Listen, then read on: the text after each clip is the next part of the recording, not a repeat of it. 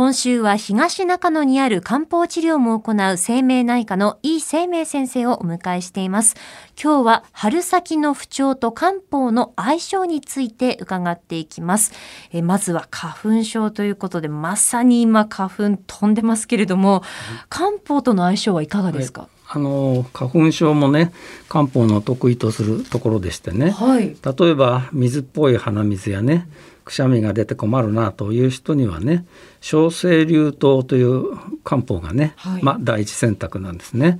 半数くらいの人はこれが有効です。であのくしゃみが止まってね鼻水も止まるほかに目のかゆみとかねそういうものも、えー、抑えることができます。ただこの漢方の欠点はね、はい、まずいんです。味がとても悪い。苦いんですか？え苦いというかね、はい、酸っぱくって辛いと言っている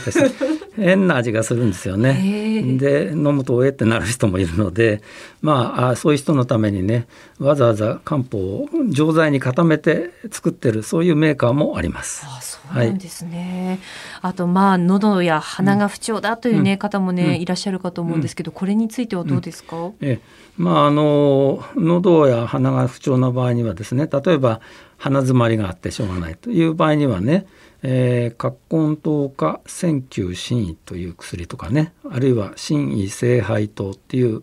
ものが効きますね。ドロドロの海のような鼻が出る場合には、えー、心胃聖杯糖が良いようですよ。あと鼻づまりで口呼吸してね、はい、喉がヒリヒリしてきたという場合にはね肝臓糖っていうね、えー、漢方がありましてこれを口に含むと喉が非常に楽になります。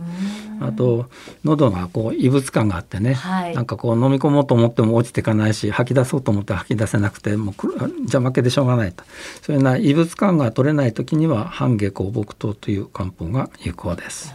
はい、ここまであのねあの喉や鼻、うん、そして目がちょっとこう涙が出てきちゃうといった、はい、まあ、花粉症の症状を中心に伺いましたけれど、はい、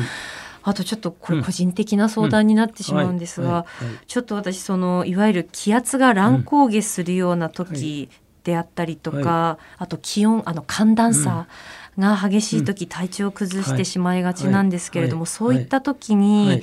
まあ、おすすめの漢方といいますか、はい、そういうのってあったりしますか、あのそういう状況の時にね体はどういうふうに変化しているかっていうと、まあ、漢方医学ではね体の中に水分がダブついてるとこれを水体っていう言葉で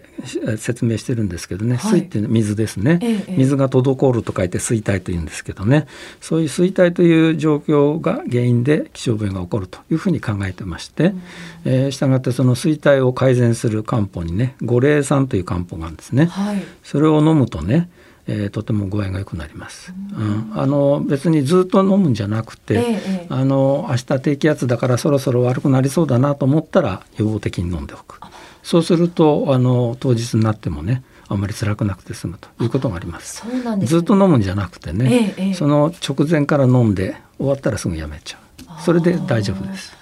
ほど、ね、そしたらお医者さんに相談しに行って、はい、まあ、処方していただいて、はい、辛い時に使うそうですね。そうですね、う